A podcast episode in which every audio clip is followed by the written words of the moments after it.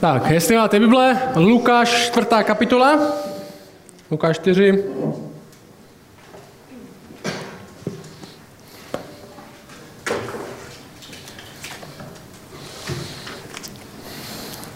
Dneska budeme od 31. verše ve 4. kapitole.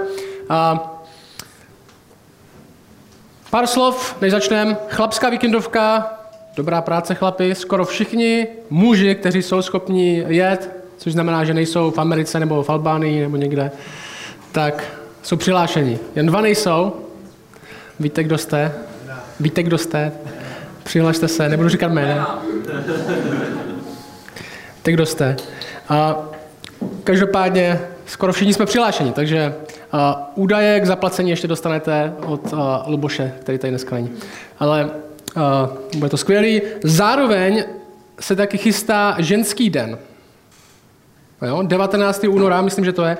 19. února tady na kostele ženy budou mít den, jo, nejdou na chatu, bohužel. Ale mají ženský den, mají tam oběd a všechno možný. Není to jak moc nahlas? Trochu to... Dobrý. Ženský den. A takže, pro vás chlapi, ať už máte ženu, nebo ne, tak udějte co nejvíc, aby tam ženy mohly jít. Ženy, přihlaste se stejně tak, jo, to je moje výzva vám, jak jsem chlapi tady burcoval, aby se přihlásili a skoro všichni se přihlásili, tak doufám, že všechny ženy se přihlásí na ženský den a že chlapi udělají maximálně něco pro to, jestli mají děti, aby tam ta žena mohla jít, což pro nás znamená poslat je babičce. Takže 19. února pro ženy. Tak, jdeme na to. Lukáš, 4. kapitola, 31. verš. Budeme pokračovat, kde jsme skončili minulé. My jsme viděli, že Ježíš začal svoji službu, že jo, to bylo Ježíš je na scéně, Ježíš je tady, Ježíš začíná pracovat a, a první jsme viděli, že vstoupil do synagogy, vyučoval, přečetl ten text Izajáše a řekl, dneska se tohle naplnilo, ve mně se to naplnilo a lidi, jak ho nejdřív oslavovali, tak ho začali nenávidět a my jsme viděli, že ten konec té předchozí kapitoly, že ho chtějí dokonce zabít. A Ježíš jde dál.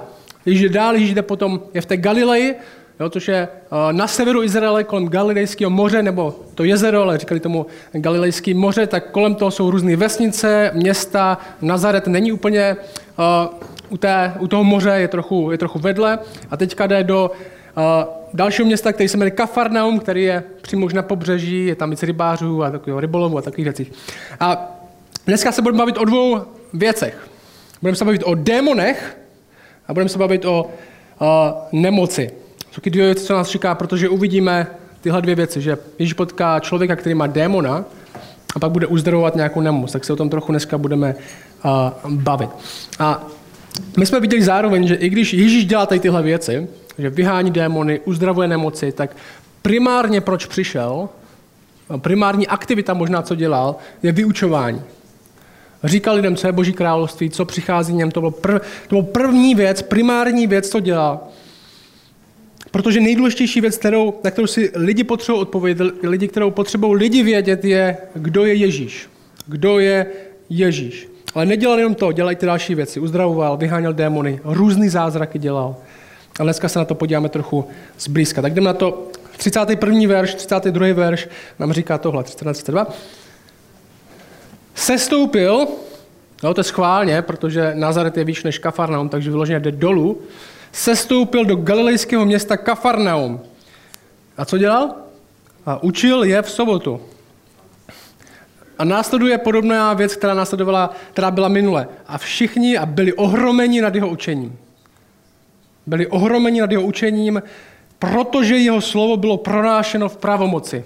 Protože jeho slovo bylo pronášeno pravomoci. Jo? Znovu, vyučování hraje centrální roli, to je to, proč Ježíš jde tady do těchto měst, aby vyučoval, protože lidi potřebují slyšet, potřebují věřit a v lidech tohle, jeho vyučování, vyvolává různé reakce. Různé reakce. A tady jsou lidi ohromení. A ten text říká, oni jsou ohromení, protože Ježíš mluví jako někdo, kdo má pravomoc. Jo, to je, co my děláme tady na kostele a co dělali židé v té době, vykládali písmo. Že my vykládáme, že Bůh promluvil a my se snažíme zjistit, co to znamená. Ale Ježíš takhle nemluví. Ježíš nemluví jen, že vykládá písmo, Ježíš je originál. On říká to písmo. On mluví ne jak já, já vykládám, co Ježíš říká, A to je moje autorita, ale Ježíš sám v sobě má svoji vlastní autoritu. Mluví, říká lidem, takhle to je. Nebeské království jako tohle. A lidi říkají, jo. On mluví někdo, možná nevím, jestli jste my jsme se s Josh, uh, my jsme se tady byli uh, z Ameriky, jsme se bavili o tom, uh, z jeho, to řeknu blbě, ale asi jo, ale z jeho manželčí strany její děda, myslím, její, uh, byl v druhé světové válce a, a Willis říkal o tom, jak má různé příběhy, byl prostě na Dende, prostě při, přistáli na Omaze a pak došel prostě jo, úplně až do Německa v podstatě. Jo, tak brutální příběhy. A já vám můžu říct, co se stalo na Omoze, jo? Na, na, té, na té pláži, prostě, kde přijeli spojenci ve Francii, v Normandii. Já vám to můžu říct, ale nebudu mluvit jako někdo, kdo má autoritu. Že protože jsem o tom četl, nebo protože jsem to viděl, ale když mluví někdo, kdo tam byl, kolem kterého kulky lítaly, kdo místo, aby, vyskočil, do, aby přistál s tou lodí na tom břehu, vyskočil radši do vody předtím, protože nechtěl umřít a radši riskoval, že se utopí, ale možná bude mít větší šance, že přežije, tak možná to bude znít jinak. Ale Ježíš takhle přesně mluvil. Ježíš mluvil o božím království, Ježíš vykládal ty historky a znělo to, je jako někdo, kdo tam byl. Že to už není jenom vykladač, co o tom slyšel, už to není uh, jenom kazatel, kdo o tom četl. Tenhle zní, jako kdyby to znal. Tenhle zní, jako by tam byl. A to je to, to, je to co v lidech zbuzovalo uh, to ohromení. A stane se tohle. Verš 33, 34.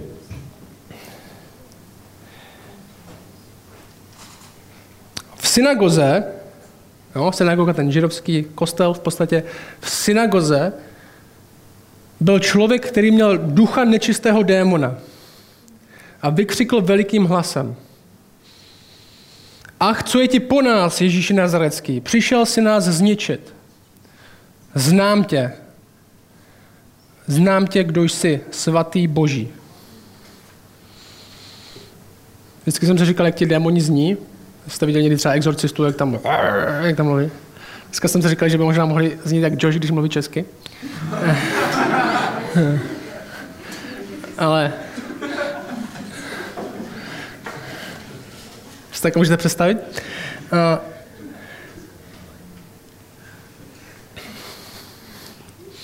ale zajímavý je, Ježíš je v synagoze, že jo, nikdo neví, kdo je. Jsou ohromení, učí prostě dobře. Ale démon ho pozná, že jo? Démon ho pozná bezpečně, to jsme říkali minule. Že jediný vlastně, kdo, jediný, jediný, kdo ví, kdo je bezpečně, je Ježíš sám a démoni. Lidi furt neví, jak dlouho s váma být. Proč mi říkáte, abych vám ukázal otce? Pořád vy nechápaví, vy malověrní, ale démoni bezpečně. Ježíš nemusí nic říkat, my víme, kdo jsi. My víme, kdo jsi. A bojí se. Já jsem dneska dostal, dneska, tenhle týden jsem dostal telefonát a volal mi, jsem mi ukázalo, že mám anglický telefon, tak jsem tam ukázal private number, soukromý číslo. Což znamená většinou, teda párkrát jsem to zvedl a vždycky to byla jedna věc, volala mi policie.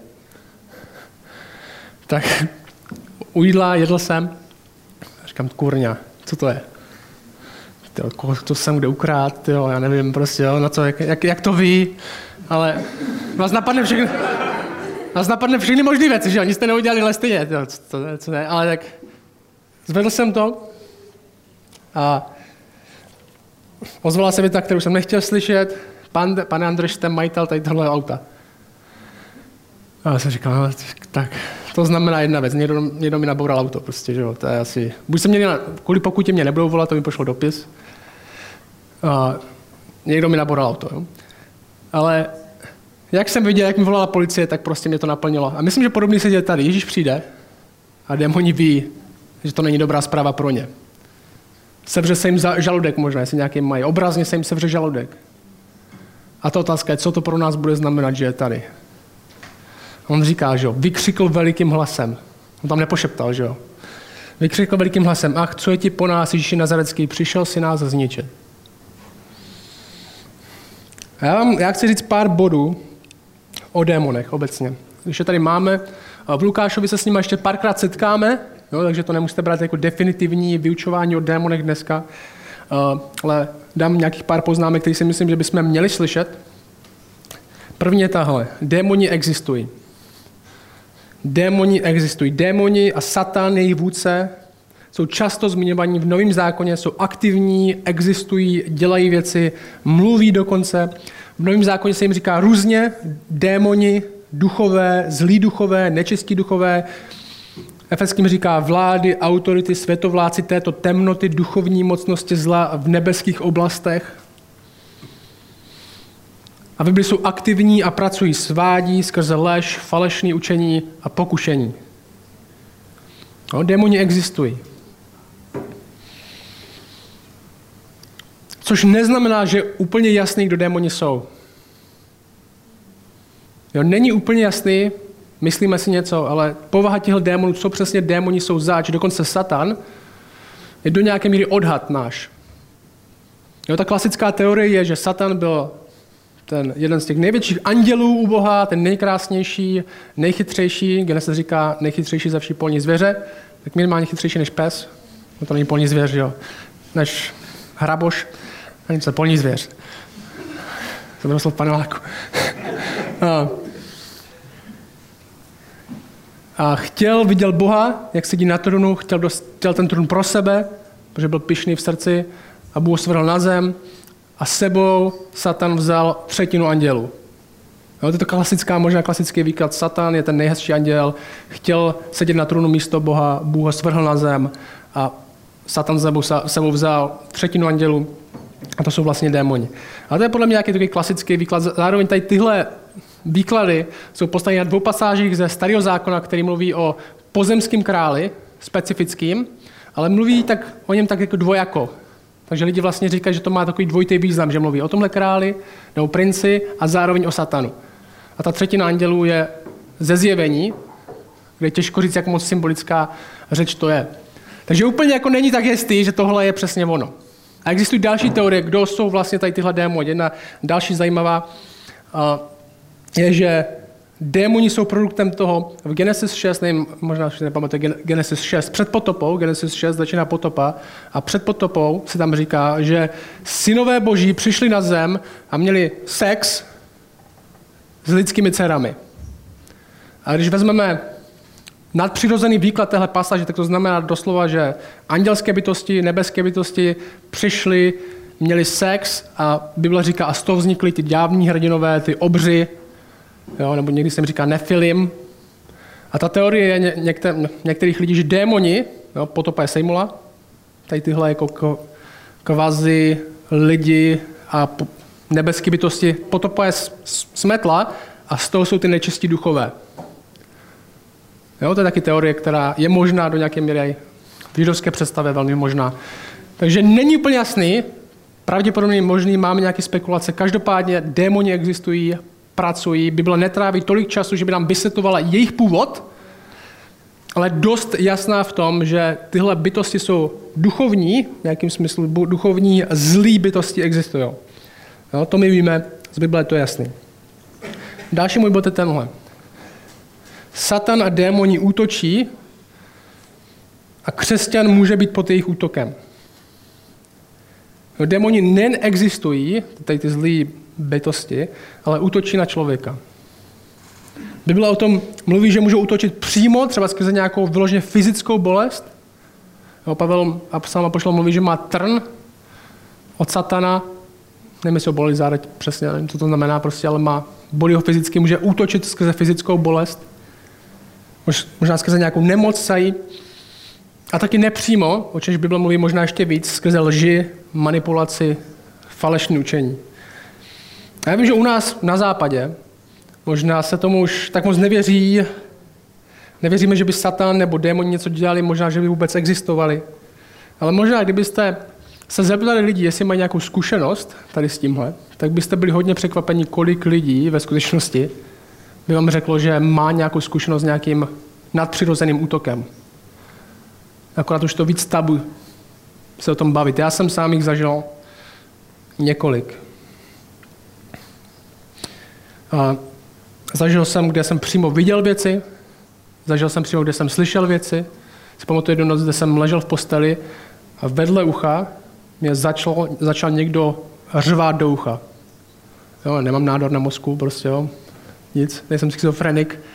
Jako kdyby čarodejnice, takový zvuk mi řval ducha a já jsem se tak bál otevřít oči a podívat se, protože jsem nechtěl vidět, co to je. A sérii takových věcí jsem zažil, když jsem otevřel věči, oči a ve skutečnosti jsem je viděl. Jsem jich měl několik. Jsou přímý útoky.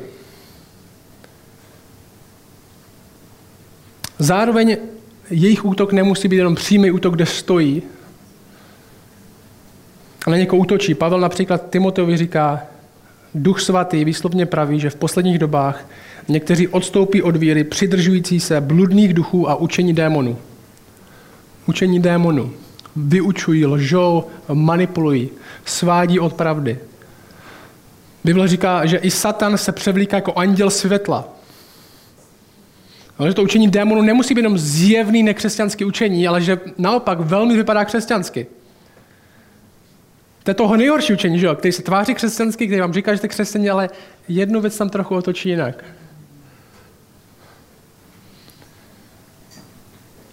Jo, jejich primární práce není jenom, že nás vystraší, ale že nás svedou lží.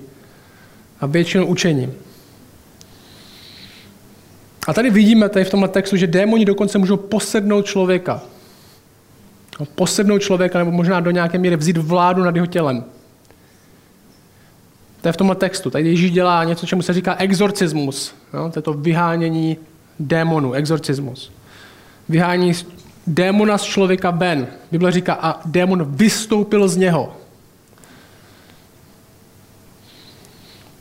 Démoni můžou dokonce člověka se zdá z Bible posednout. A je velká diskuze v teologii, v křesťanství o tom, jestli se tohle může týkat i křesťana. Jestli démon může křesťana posednout. Osobně tomu nevěřím. Osobně tomu nevěřím. Křesťan se zdá, když se někdo stane křesťanem, tak Bible říká, že se stane majetkem Boha. Je to jeho vlastnictví a obývá ho duch svatý a nebude, ne, nedokážu si představit, jak by démon mohl posednout člověka tak, že by měl vládu nad jeho tělem. Ale to neznamená, že na něj, na křesťana, satan nebo démon, ne, nějaká demonická síla nemůže útočit. Mně se zdá, že Bible v Evangelii hodně mluví o posednutí, ale to, co vidíme v epištolách, potom když církev je, tak Pavel, apoštol Pavel, primárně nejvíce varuje před napadnutím. Ale se zdá, že démon, Satan, může člověka posednout a člověka napadnout. A zdá se mi, že posednout a napadnout se může dít všem nevěřícím a křesťanům se děje napadnutí, ne posednutí. To je moje taková, takový rozdělení. Další můj bod je tenhle. Démoni nebo napadnutí se může podávat fyzicky. No, my se v dnešní době snažíme vysvětlit věci jenom fyzicky, třeba někdo má mentální poruchu, což reálně mentální porucha je fyzická porucha, že je to něco, je to něco špatně, nebo uh, neprožil si, démon na tebe neutočil, měl si spánkovou paralýzu, prostě, která má nějaký fyzický projev, prostě se zasekneš, prostě nemůžeš se, nemůžeš se hýbat, nemůžeš, nemůžeš dýchat třeba. Lidi to považovali před stovkami let taky za napadnutí démona, ale dneska víme, že to je spánková paralýza.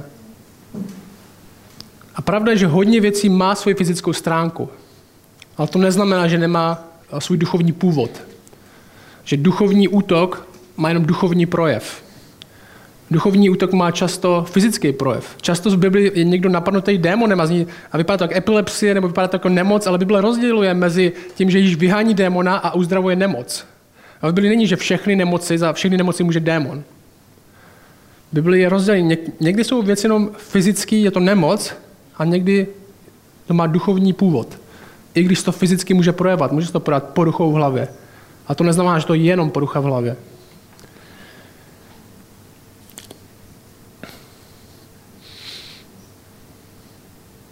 Jsem přemýšlel nad tím, kdyby, když se někdo někoho zeptá, jaký to je, když eh, zažije nějaký třeba takový útok, jak se to projeví fyzicky, tak jedna bych, jedna, co třeba z mé zkušenosti, co znám, je jedna věc, je strach, který jste nikdy v životě neměli. Divný strach. Je to jako, já se to vždycky snažím popsat, když se mě na to někdo zeptá, jako, když otevřete ledničku a cítíte chlad, který vychází z té ledničky, tak je to, když zažijete nějaké takové setkání, myslím, s takovou zlou bytostí, tak se mi zdá, že ten, ten strach je podobný. Že to není strach, že vy se ani nevíte, čeho se bojíte, ale že ten strach do nějaké míry vychází z toho a vás obklopí. Jenom protože je něco duchovní, neznamená, že to nemá fyzický dopad. Můj poslední bod je tenhle. Ne, předposlední. Za všechno zlo nejsou odpovědní démoni a satan. Za všechno zlo nejsou odpovědní démoni a satan. Jo, Bible, nás prima, Bible nás volá k tomu, aby jsme se postavili zlýmu, že Efeským 6, je o tom boží výzbroj. Zároveň primárně, hlavně Bible volá člověka k pokání z vlastního hříchu. K pokání z vlastního hříchu. Za zlo, utrpení často může člověk. Řekl bych drtivé většině. Zdroj zla jsme my. Jo, my nejsme jenom oběti satana nebo démonu, kteří tady působí. Člověk, Bible říká, ze své přirozenosti je na jejich straně. V jejich týmu. Když se člověk stane křesťanem, že Efeským 2 říká, vy jste byli mrtví pro svá provinění a pro své hříchy. Ne někoho jiného, svoje, v městech, kde si žili podle věku tohoto světa, podle vládce mocnosti vzduchu, ducha, který nyní působí v synech neposlušnosti. Mezi nimi jsme kdysi i my všichni žili v žádostech svého těla, dělali jsme, co se líbí tělu a mysli a tak jsme byli svou přirozeností děti hněvu jako všichni ostatní. Lidi jsou zdrojem zla, stejně tak. Ve stejném týmu, protože jsou ve spouře proti Bohu. No my nejsme někde, není jako by satana, démoni, člověk tady nějaká neutrální strana, a pak tady Bůh a teďka Bůh o nás bojuje, aby jsme byli dobrý a, sat, a démoni o nás bojují, aby jsme byli špatní. Ne. Tady je Satan, tady jsme my, tady je Bůh, Bůh zachraňuje.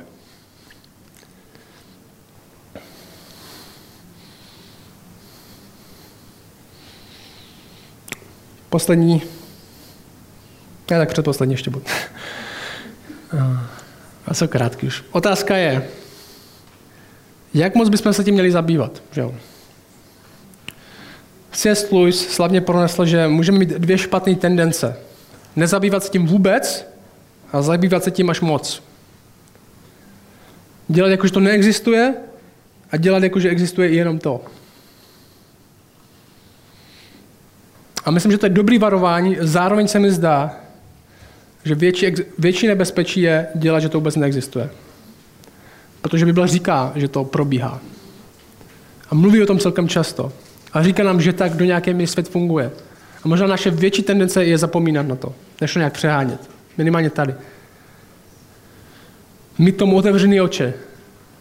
Nemyslet, že žijeme v neutrálním světě, což možná do nějaké míry, čím, jak se víc líp máme a všichni jsou morálnější, uhlazenější a říkají si dobrý den, tak jsme možná naletěli na tom, že, že, že jsme v neutrálním, spíš dobrým světě.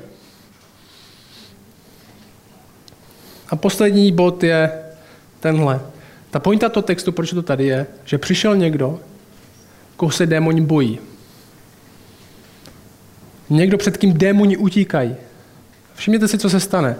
Jo, ten démon prostě řekne, ty přišel z nás zničit. Verš 35. Ježíš mu pohrozil a řekl, umlkni a vidí od něho.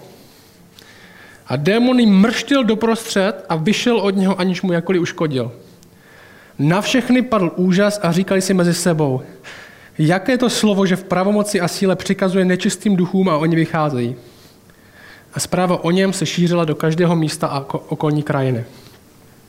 Jo, v té době existoval exorcismus. V té době vyháněli lidi démoni. Židé vyháněli démoni, ostatní náboženství měli způsoby, jako vyháněli démony. A bylo to do nějaké míry hodně stejný. Měli magické nástroje, měli říkadla, který říkali, možná, jestli jste viděli toho exorcistu, nebo to, jak to praktikuje to katolická církev, že má taky speciální knížku a že něco řekne a pak na ně hodí tu vodu, nebo prostě kříž, prostě ty magické předměty. To dřív taky bylo měli svoje rituály, magické předměty, hodně, hodně voný svíčky, nebo takový ne voný svíčky, ty tyčinky se zapalovaly, protože satan je duch ovzduší, že? A Ježíš přijde a řekne, a řekne, drž hubu a odejdi. A je pryč. To bylo ono. Takhle to nikdo nikdy neviděl. Že potřebuješ třeba týden s magickými předmětama, za říkádlama, a Ježíš řekne, no, běž pryč. A pozornost je na čem? Jaké je to slovo? Že to oni řeknou, jaké je to slovo? že má takovou moc.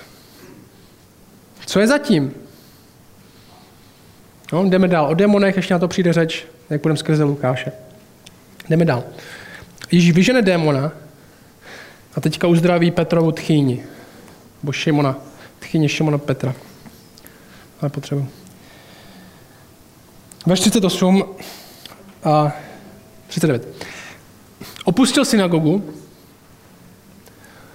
a vstoupil do Šimonova domu. Šimonova tchýně byla sužována velikou horečkou. I poprosili ho za ní. Postavil si nad ní, pohrozil horečce a ta ji opustila. I hned vstala a obsluhovala je. No, to je tchýně apoštola Petra, v té době ještě Šimona. A tohle není prášek, že jo? To je stejně jak s tím démonem. Tohle není, tady máš prášek a ten text říká, za dvě hodiny se cítila trochu líp. I hned začala pracovat. I hned začala jim vařit oběd nebo něco. Okamžitá změna, zázrak. Uzdravení. A Bible říká, že i křesťani někteří mají dar uzdravení. Že to probíhá. Ale to chci chvilku zmínit. Nový zákon mluví o darech ducha. A jeden z nich se zdá, že Duch Svatý dává křesťanům dar uzdravování. V množném čísle je to slovo uzdravování. Tohle 1. Korinským 12. Tam je napsané, neboť jednomu duchu je skrze ducha dáváno slovo moudrosti, jinému podle téhož ducha slovo poznání, dalšímu víra v témž duchu, jinému dary uzdravování v témž duchu. Někteří lidé se zdá, že Bůh skrze ně uzdravuje další lidi, mají nějakou unikátní službu. Jo? My na kostele věříme, že to pořád pokračuje, že to neskončilo, že člověk může být uzdraven z nemoci. Věříme, že jsou i lidi, kteří, skrze který Bůh speciálně pracuje. A zároveň taky z Bible je celkem jasné, že tenhle dar u křesťanů není automatický dar. Ani není to dar na zavolenou, že ten, kdo uzdravuje, uzdravovatel a na položí ruce, ten je uzdravený. Zdá se, že sám apoštol Pavel tenhle dar měl, uzdravoval lidi, ale nemohl uzdravit, koho chtěl. Do Filip píše, že jeho společník je nemocen, že byl až na smrt nemocen a on se bál. Otázka je, proč to neuzdravil? Nemáš dar uzdravování? Asi to není na zvolenou.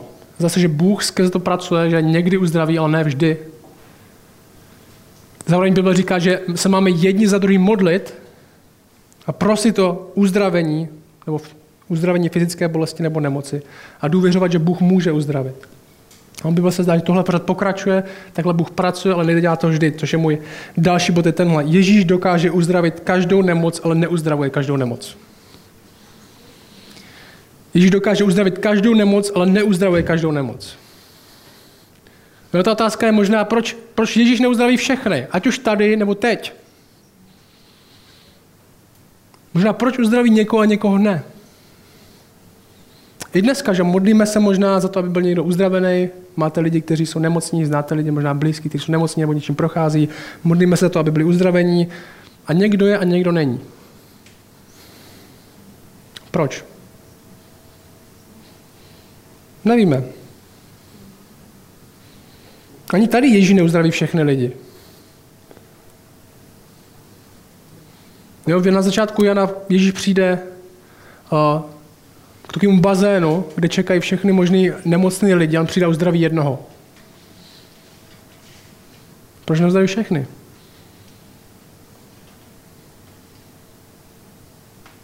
Protože to není jeho cíl, zdá se. Je to něco, co může dělat, ale možná to není něco, co lidi primárně potřebují. A lidi primárně potřebují znát Ježíše, ne být jenom fyzicky zdraví. Potřebují, Bible říká, uzdravení srdce, potřebují nový srdce. A teďka, možná máte někoho blízkého, který trpí nějakou, ať už je to nemoc, možná fyzické zranění. Možná vás to taky hodně trápí. A bez toho, aniž bych to zlehčoval, nemoc je špatná, je to důsledek hříchu, nebo tohohle světa, který trpí, v tom dalším nemoc nebude, v dokonalém světě nemoc není, nemoc je špatná a neměli bychom se cítit lehko vážně vůči nemoci nebo fyzickému uzdravení. Ale zároveň chci říct jednu věc. Já mám sám obavu, třeba, že se mojemu dítěti něco stane. Fyzicky, že bude nemocný, Nebo když je nemocný, že jo? Ti z vás, co mají děti třeba, když je nemocný tak a má vysokou horečku, tak máte velký strach. Někdy jako nera, hodně neracionální, že jo? Kdybyste se podívali zpětně, tak říkáte, to jsem, to jsem si přehnal. Ale v ten, v ten moment je to jedno. A moje otázka jenom na zastavení je tahle. Trápí nás podobně duchovní smrt. Duchovní nemoc. Když slyšíme nějakým třeba blízkým, to není věřící, že se mu něco stalo, že je nemocný a nás to hodně trápí, trápí nás stejně tak, že nezná Boha. Jsme to tak stejně zděšení. Chceme s tím něco udělat. Chceme se za to modlit, napsat všem. Protože to je daleko důležitější. I to je Ježíšova primární role. On přichází vyučovat. Uzdraví lidi? Ano. Ale tohle je primární, co dělá. Říká jim, vy potřebujete vědět, kdo jsem já v prvé řadě. Já bych chtěl, aby možná pro nás to bylo zastavení a připomenutí, jak moc nenávidíme nemoc a je správný nenávidět. Ale by to možná bylo otevření oči k tomu, nenávidíme spouru proti Bohu stejně tak. Nenávidíme to, že neznají lidi Boha stejně tak. Duchovní nemoc možná. A my žijeme ve světě a vždycky ten svět byl o tom, že strach o vlastní zdraví, strach o vlastní bezpečí je to, co je na prvním místě pro nás. Hlavně, aby se nám něco nestalo, že když jedeme někam, nevím, modlíme se za bezpečnou cestu. Ne, aby jsme poznali Boha, i kdyby to znamenalo nehodu, ale hlavně, ať, jsme všichni bezpečí. Bezpečí vlastní zdraví, ne o svatost, ne o poznání Boha. A znovu říkám, nemoc, fyzická bolest, ne, není vůbec brána na lehkou váhu, je to špatná, hnusná věc. Modlíme se za to, aby Bůh uzdravil. Zároveň je to připomínka toho, co vidíme jako důležitý.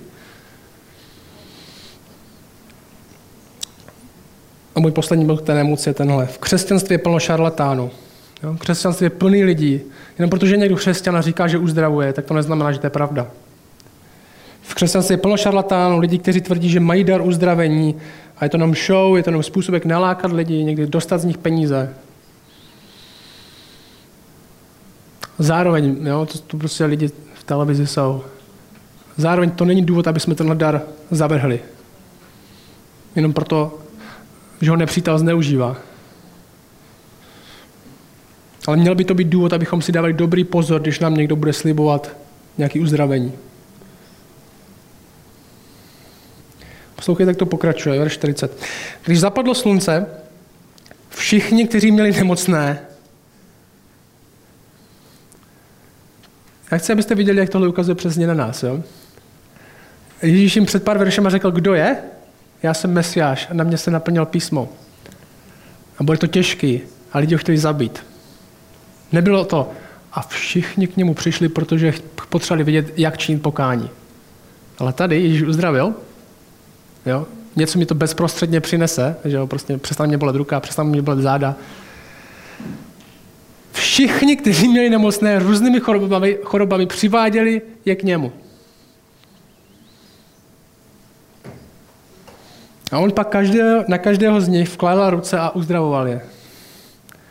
Od mnohých vycházeli i démoni, kteří křičeli a říkali, ty jsi boží syn. On hrozil jim a nedovolal, nedov, nedovoloval jim mluvit, protože věděli, že je mesiáš. Jo, že Ježíš to dělal, uzdravoval, vycházeli démoni, i přesto, že nepřišel primárně dělat tohle.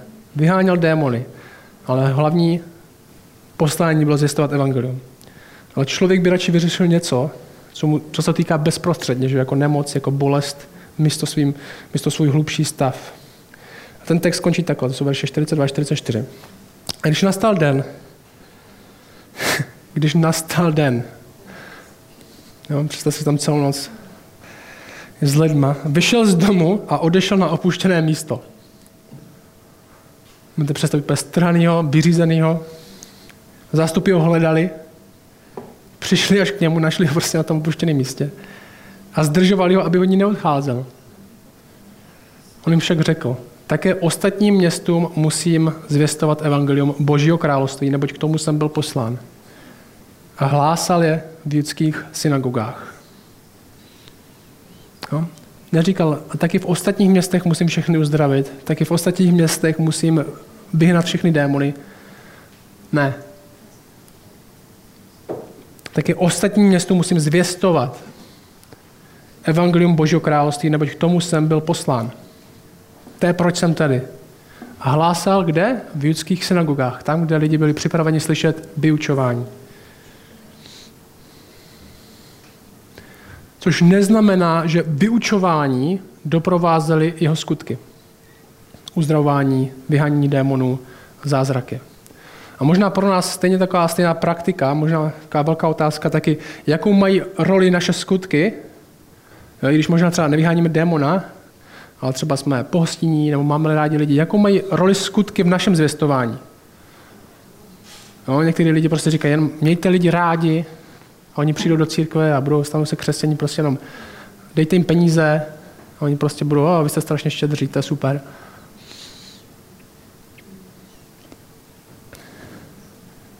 Roli skutky bez zvěstování mají následující. Ta metoda je tahle. Skutky sami o sobě nejsou zvěstování Evangelia, skutky vyhrávají slyšení Evangelia. Máme lidi rádi, jsme s nimi štědří, ale zvěstujeme, protože potřebují slyšet. A v naší době i dobrý skutky, i když sami o sobě zvěstováním nejsou, tak to zvěstování vám můžou vyhrát. Lidi otevřou možná oči, otevřou uši a budou poslouchat. Skutky vyhrávají slyšení evangelia, skutky sami o sobě nejsou zvěstováním evangelia. A nakonec si, dneska bychom viděli tohle. Proč tady všechno máme? Co je ta hlavní pointa? Máme demony, máme nemoc. Co je hlavní pointa? Proč? Co se tady děje? Proč tady máme? Ta pointa je znovu tahle, to, čím jsem začínal. Ježíš je na scéně, Ježíš přichází, začíná jeho služba. Jo, to je ta kapitola 4, ve které jsme pořád na začátku. Jo, první týden. Prvních pár dnů ve své službě. Vyučuje, tom, vyučuje o tom, kdo je a co přichází. A teďka vidíme střípek toho, co vlastně přináší. Střípek toho, co vlastně přináší, už můžeme vidět tady. Ta pointa je, v Ježíši přichází lepší svět. Ten, pro který jsme byli stvořeni. Ten, který mu je tenhle svět křivým obrazem, zlomený hříchem, nemocí a bolestí. Ten, kterým, po kterým instinktivně toužíme, že má být, i když není. Ten, který možná někdy v lásce a dobru trochu zakoušíme už tady. A to, co tady vidíme v těle prvních kapitolách, kdy Ježíš začíná, je střípek toho, co jednou zakusíme všichni. Jak jsem abyste to viděli, Ježíš přichází a zlo prchá. Bojí se, protože bude zničeno. Nemá šanci. Jo, Bible není o nějaké kosmické rovnováze mezi dobrem a zlem. Bible je o tom, že zlu bylo dovoleno existovat krátký čas. Ale dobro bude slavit drtivou porážku zla.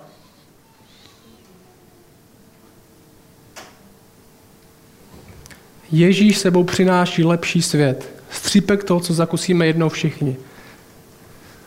Ale není to jenom o tom, že tam nebude zlo a nemoc.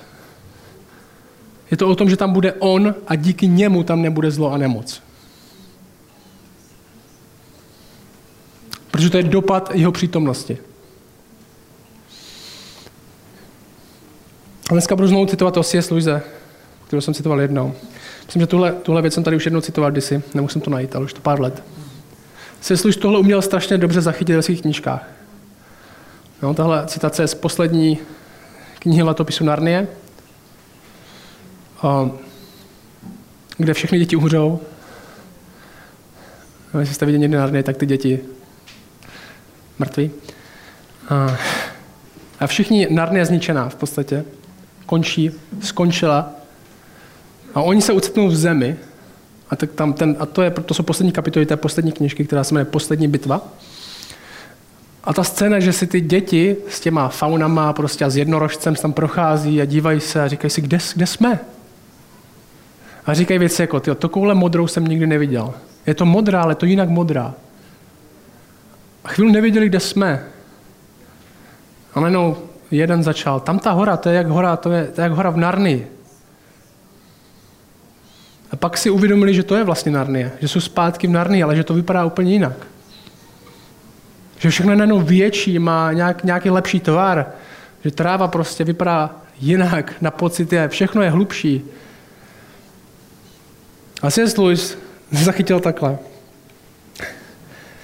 On píše, jak vlastně se tahle sluncem zalitá země lišila od staré Narnie. Je, je, to je, je to těžké popsat. Asi tak, jako se těžko popisovalo, jak chutná její ovoce. Snad se mi podaří vám to přiblížit asi takhle. Představte si, že jste v pokoji, ze kterého je oknem výhled na líbeznou mořskou zátoku nebo na zelené údolí, které vyne mezi horami. A na zdi proti tomu oknu je zrcadlo. Vy jste se právě otočili od okna a najednou jste v tom zrcadle zahledli onu zátoku či údolí znovu. A ta zátoka či údolí v zrcadle jsou svým způsobem přesně stejné jako ve skutečnosti a přece se zase liší. Jsou takové hlubší, pohádkovější, jako místa z nějaké knížky, kterou jste nikdy nečetli, ale kterou byste si moc přáli číst. Tak nějak se nová Narnie lišila od té staré. Byla taková hlubší. Každý kámen, každá kytička, každé stéblo trávy, jako by měli zvláštní význam. Lépe už to popsat nedovedu. Jestli se tam jednou dostanete, poznáte, co jsem vám chtěl říct. A končí to takhle. Nakonec to byl jednorožec, kdo vyslovil, co si všichni mysleli, nebo co všichni cítili. Zadupal pravým předním kopitem, zaržál a zvolal. Konečně jsem doma. Zde je má pravá země. Sem patřím. Tuto zem jsem hledal celý život, i když jsem doposud to ani nevěděl. Tu starou Narny jsme měli tolik rádi proto, že se občas této trochu podobala. Tu starou Narny jsme měli tolik rádi, protože se občas této trochu podobala. Jako náš svět, ten starý, si budeme říkat stejně tak, jsme měli občas rádi, protože se trochu podobal tomuto. A ta pointa je, Ježíš přichází na scénu, je tady už. A tohle přináší. Když mluví o tom, jaké je nebeské království, když přichází a zlo utíká, když přichází a něco se dotkne a nemoc odchází pryč. Když mluví o tom, jako, kdo je Bůh jako otec. A v jeho přítomnosti tohle všechno odchází. Démoni utíkají, protože ví, že je konec. To se děje. To je, proč to tady je. Protože, s tím skončím, nepřichází jenom lepší svět přichází ten, díky komu je svět lepší. Nepřichází jenom lepší svět, přichází ten, díky komu je svět lepší.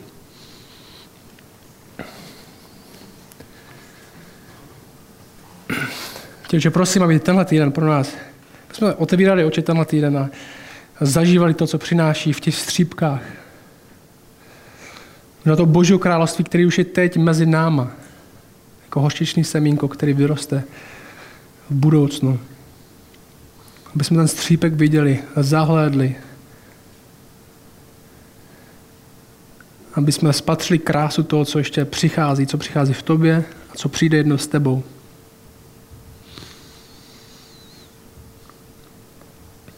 Tě prosím za lidi, kteří jsou nemocní, za lidi, kteří jsou pod útokem zla, prosím tě za jejich uzdravení, prosím tě za jejich vysvobození. A nejvíc tě prosím za naši důvěru tobě. A za tenhle, aby jsme tenhle týden věřili, důvěřovali, že ty jsi pán, jsi dobrý pán a že s tebou přichází lepší svět. Amen.